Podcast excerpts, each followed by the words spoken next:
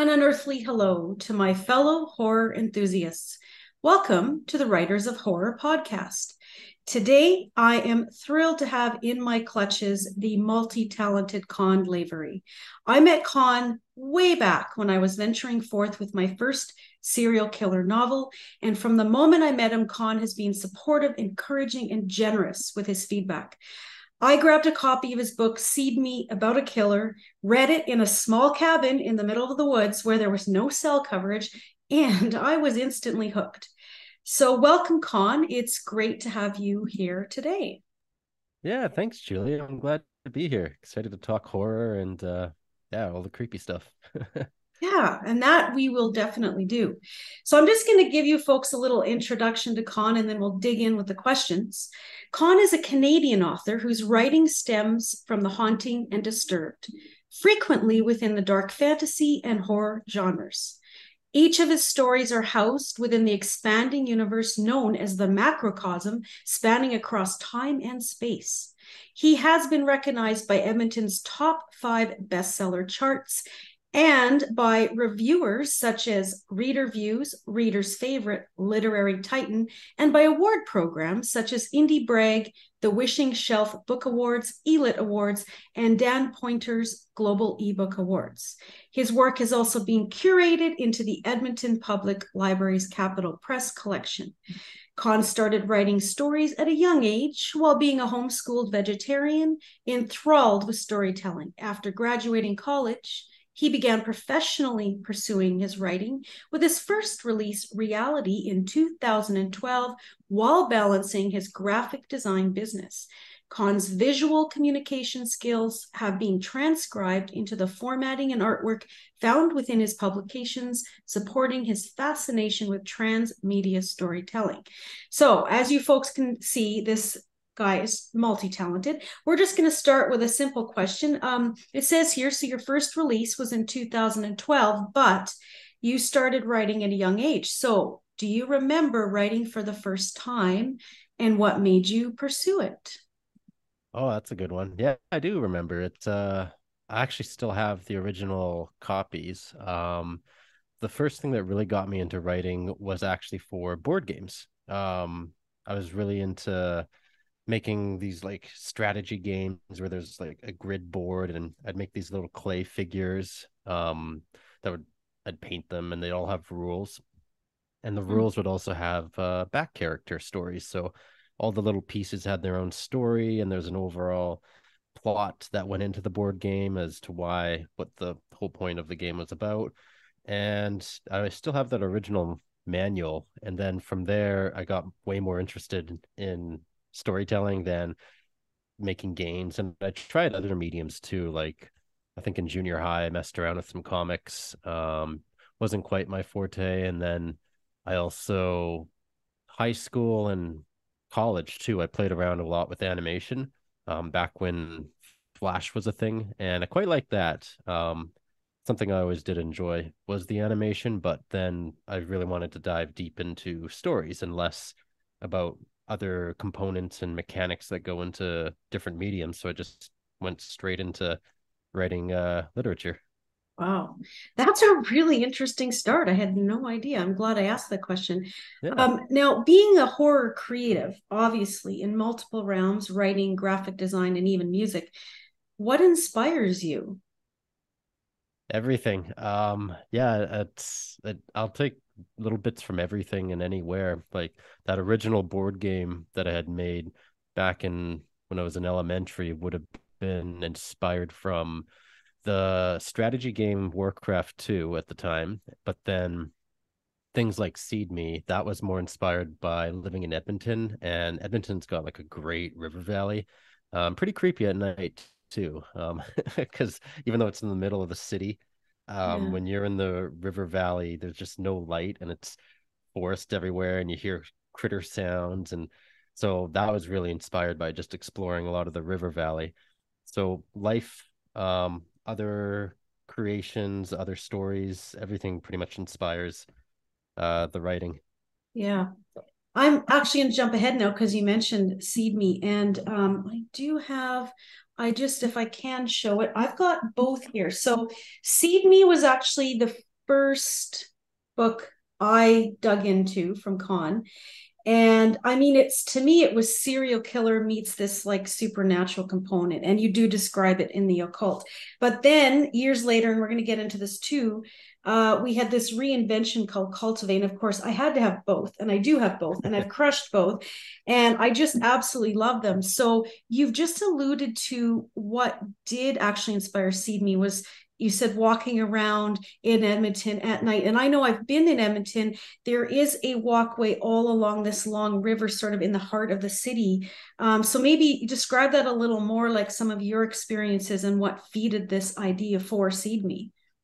Yeah, yeah. The river valley's cool in the sense that there's the main walk paths um, that are kind of dirt paths. There's also concrete paths, and then there's also real off the trail paths that people make yeah. um on their own and you can pretty much get from like you can follow the river from the north side of the city all the way to the south i haven't done that because that would take like a whole day but around the core of the city where the downtown is split up um it's super dense and rich because that's where edmonton and a community called strathcona used to be two separate cities before um, they merged into one giant super city and that would have been way back when the settlers were first coming to Alberta. And then because they kept growing, Strathcona just got absorbed into Edmonton. Right. So because there's so much of that rich history there, I've found strange stuff like uh, an old rusty tractor one point in time that would have been had to have been like over a hundred years old just based on um the types of metals and a real one of my favorite things that did inspire the ending of Seed Me was um, exploring near the university. They actually had this entire fenced off area that was designed to show how it was an experiment by the university to show how life would flourish in the river valley without human intervention. Uh, so it's supposed to be fenced off, but uh, mm. we um, at the time I was dating a girl. Her and I had gone into um that area because there's some clipped fence. So we are just like right. went inside and we weren't obviously the first because uh, there used to be wooden steps and trails and stuff, but it's all covered in graffiti and there's beer cans everywhere and but you could explore these kind of battered up and destroyed wooden paths um, that have like moss growing over them and trees that have collapsed on top and that whole section ended up being a huge inspiration for the ending of Seed Me, where the characters actually go mm-hmm. into that um, sectioned off area, and and yeah, it's it's a it's a great little uh, spot of Edmonton is that River Valley, and um, you'll always just find new things there. Yeah, that's wild. Actually, I'm glad I learned that because having read that book a couple times, um, yeah, I encourage our, our listeners to get into that. Um, and how cool is that like i know i do a lot of hiking and uh, outdoor stuff and i love the woods but like there's so many things about being out in the in even if you're in a city but you're in one of those sort of wooded areas where you feel like you're not in the city and especially at night i mean there's so many interesting things that go through your mind and that's that's brilliant now that i know that um i want to ask about cultivate though i i love the original i love cultivate I love that you followed your heart and revamped, remade, however you're wording it. Tell us a little bit about that process and what inspired you to do cultivate and what it was like to do that.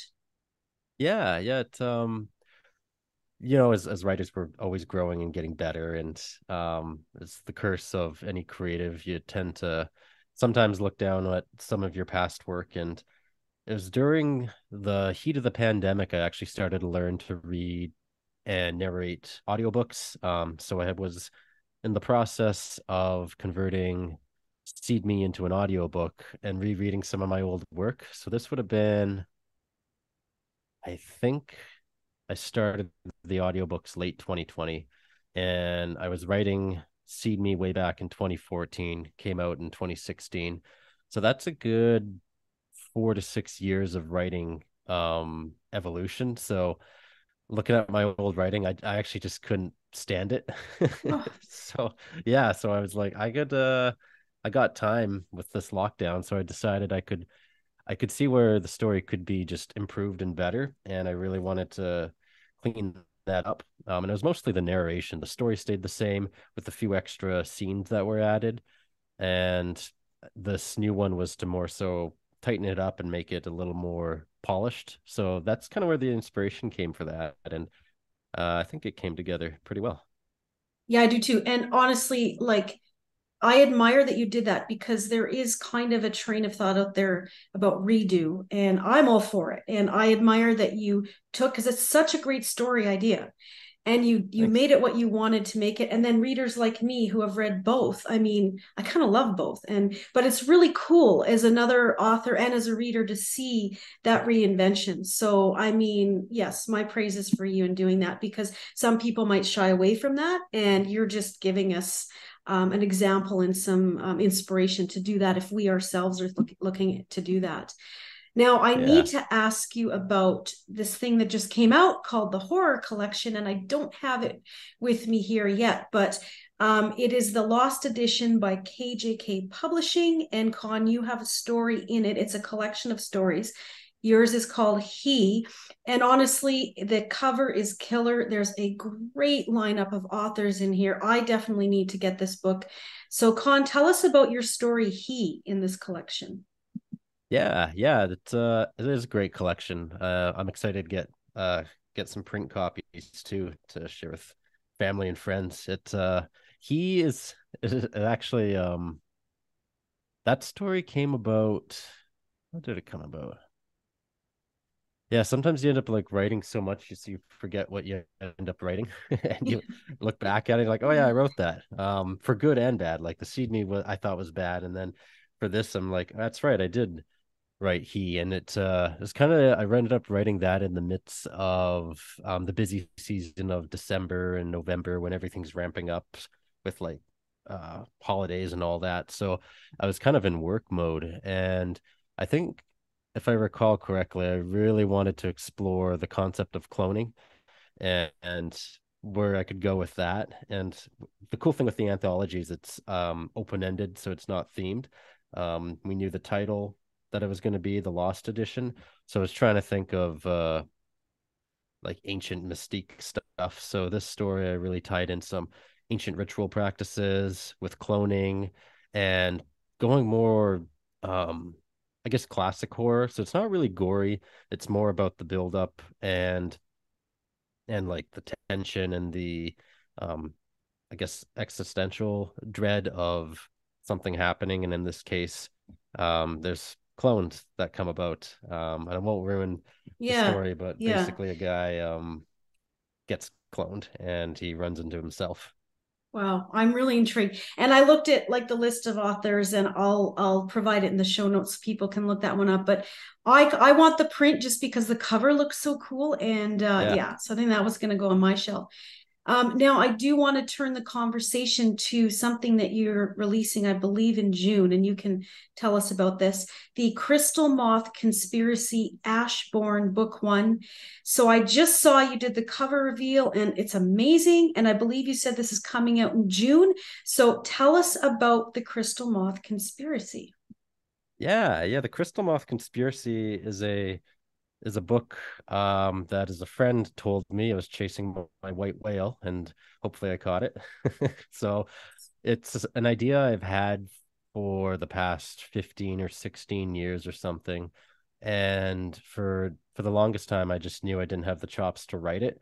It combines a lot of different elements of of writing. Um, so it's got like detective component. It's set in modern times, but it's got all this dark fantasy component and even a little bit of sci-fi, um, which involves some of the drug that's kind of like the primary theme of the story. And the Crystal Moth conspiracy is mostly intended to behave as the flagship for all my work within the macrocosm. And that, that means it's it kind of brings in all the different themes into one. So like some uh, tidbits from Seed Me show up in there. So my dark fantasy series, Mental Damnation, plays a big component in it as kind of like the lore and backstory. And the general premise of Crystal Moth Conspiracy is about this drug called Ash that uh, is running rampant on all the streets, and a detective's trying to solve it. But there's also a vigilante type character, and she's trying to clear her name and get vengeance from the gang that ruined her life. So they end up sending um, a reptilian assassin after her, and it it does dive a bit into that whole reptilian humanoid conspiracies and stuff because uh, you just kind of have to go that route when you're right, dealing yeah. with reptilian people. And yeah. yeah, it's book one. There'll be book probably three. I'm expecting. And uh, yeah, that's aiming for June. Uh, it's probably the longest book I've ever written, being I think it's about 145,000 words. Oh, it's wow. a beast. Yeah. yeah. That's yeah. great. Yeah. yeah. Wow. And... Uh, no, the Crystal Moth Gang. What, am I incorrect to think that was mentioned in one of your other books, or it was part? Sorry, it was a fundamental part of the story. Was that Yegman? Yeah. Am I getting that yes. right? Yes. Okay. So maybe just tell us a little bit about that and why you brought that forth to further flesh that out now. Yeah, yeah. The Yegman is still my personal favorite book. Um, that was a fun experiment that accidentally alienated a lot of my fans at the at the oh, time. Okay. Um, because it it's purely a crime thriller that takes place in the real world that's gritty and there's no supernatural components, there's no sci-fi components, there's just real people doing bad things. And I got to learn a lot about police procedures and all all the different things that go into crime um, so it was a real turn from everything I've ever done at the time. And it's actually was kind of leading up to be the um kind of like the prequel book to the Crystal Moth conspiracy. Um, because I with the Crystal Moth conspiracy, there was always I always had the theme and the general idea for that that past like 15 years, but I didn't really have a story. So trying to put together a story i wanted to originally it was going to be one of the reptilian people as the protagonist but it was that's a little too a little too far out i found as like a, a relatable protagonist to really dive into this forgotten world of um, legends and myths that used to exist thousands of years in the past. So uh, the character lola cabello ended up being the likely candidate as i was looking through all my old work and I could have made a new character, but the way Yegman ended without spoilers really kind of opened the door for her to become um, a character on the run from the cops, and she's got motive to mm. want to get back at the gang. So it it tied in nicely, and um, a lot of Yegman's story comes back into the Crystal Moth because it kind of haunts her her memory. Um, and yeah, you got to read Yegman to find out why. Yeah, I don't want to. Yeah. No, and so for me, because I read crime and horror, I guess I didn't really because I mean, a lot of crime to me, if you're going into serial killer depths, it really is horror, and and there's a fine line there. So I guess I didn't find it like um. So Konn wrote a four book dark fantasy series, and was Yegman maybe like right around right after that? Or is that why maybe you had you said your readers didn't all follow you or it was a bit of a yeah. hard yeah okay. Yeah it, uh, i have an issue of switching lanes too much with genre. Yeah, yeah. uh, i do love well, horror. I, yeah. yeah. And that's kind of the root of everything that i write. And especially with over the pandemic shifting to more sales online versus the conventions i've noticed um there's different types of audiences and what they really prefer. And with like the dark fantasy series um yeah they like fantasy. And sometimes you get some bleed overs with horror which tends to be the root of all my writing. And then i've got the fans of that uh that like the horror stuff that i write. So yeah with um i ended up writing yegman after the third book of the mental damnation series and I wanted to take a break to really kind of think about the the plot and the story a little bit more and where the final book was going to go. And I yeah, I wanted to write a crime thriller, so I just kind of yeah. went for it. And yeah, that one never quite had the success I was hoping it would, and that's okay. Um, but I think over time, people have that have followed me long enough see that I tend to jump genres a lot. Um, with yeah. horror still being the theme or the central core of it because horror is cool in the sense that you can like jump and merge it like you're saying with serial killers it kind of fits in every other genre um if you if you want to dabble with that Yeah, because I find if you're writing just like a pure crime thriller detective, um, unless like if it's if it's really dark serial killer like Silence of the Lambs, it, it actually needs to be in horror because the the mystery crowd would would be like, oh my gosh, this like what is this?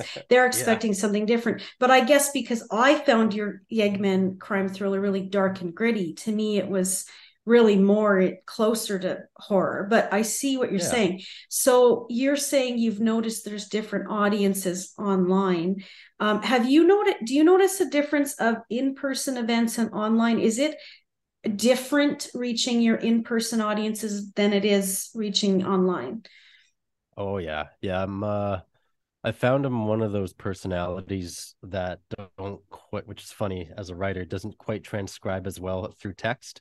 And with online, you've got a lot of text and you've got some visuals and maybe some video, but that real in person interaction is completely gone when you're online. And it's uh it's a different way of gaining people's attention where in the real life it's more old school in the sense you've got like a 30 second elevator pitch that you got to grasp someone's attention especially at a book signing or a convention you've got them just for a very limited time because there's a lot of stimulants going on at a convention. Yeah. So you got to hook them right away.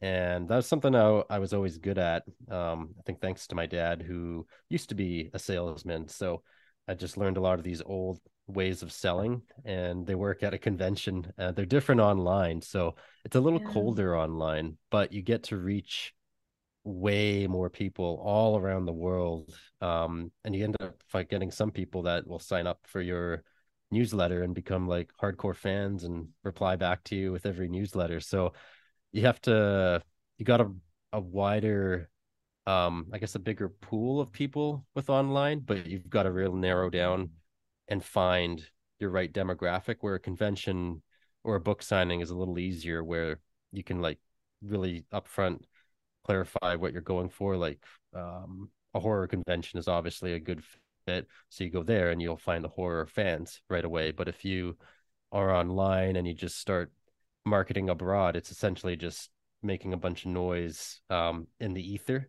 instead of mm-hmm. trying to dig and find like hey maybe i can find a horror magazine or a horror specific uh, news group that certain readers follow that love horror so it's a different way of finding people. Yeah. So you've had to hone what you're saying, like say on your Amazon description, and be more clear to pull those people in very quickly. And then also, those are some good ideas. Like, then look for, say, you go to HorrorCon here, why not look for those audiences like online through a magazine? That's a really great tip because I know for me, I'm finding my audience at the in person quite easily. Well, not easily, but like I'm getting there. But the online thing, it, I'm feeling that. So th- that's a really good idea for our listeners. If you are writing and you are trying to find that online audience, think about what you're doing in person that's working, or where what are where are you going and who's there and how do you find them online. Um, now, I just want to mention before we get into the deep dive section, um, Konn right now, if you do go to his website, there's a really great three book reader pack. So please do that. And before we get into the deep dive, I do want to ask about your really cute little reading friend, Spank. Spank shows up in the newsletter on the social media. And tell us a little bit about your furry friend. Spank. Oh, hi Spank. yeah. She uh yeah, um she's a cat I got man 2016 was a big year. You had Seed Me came out. Um I picked up running outside. Um my gecko died and then I got a cat. And so like all this crazy stuff happened. I actually met my uh partner my partner and I became official, I believe, in 2016. I should remember that. Um, now it's recorded. But anyways, yeah. So Spank the cat came around in 2016. Um, adopted her from just uh, Humane Society, and she's been glued to me ever since. Um, I think she picked me, um, compared to me picking her, because she was mm-hmm. just as soon as she saw me in the pet store, she was the first cat that kind of let me hold her out of all the different cats I saw. And when I was getting her supplies throughout the store, she was in the play area and she was just this little kitten walking back and forth through the window, following me throughout the store while being stuck in the playroom. Um, yeah. And she's uh, I work from home too as a as a freelance designer, so she just works with me all day. Um, mm. sits behind me on this chair, and nice. yeah, she's a great little little support. Well, I love seeing her in all your posts. So don't worry, everybody. I will definitely provide all the places you can find Konn. And we've had a really great overview of some of his work, his recent work. Look for this new um, work coming out in June. Thank you so much for being with us today. Yeah, thank you for having me. This has been a lot of fun. Yeah, it has. I'm going to sign off now. An unearthly thank you to Konn for joining me on the podcast today. A hellish thank you to you, the listeners, for tuning in. And if you're looking for a community of fellow horror creatives where you can elevate your writing, claw your way over to writersofhorror.org. We would love to have you in our devilish clan.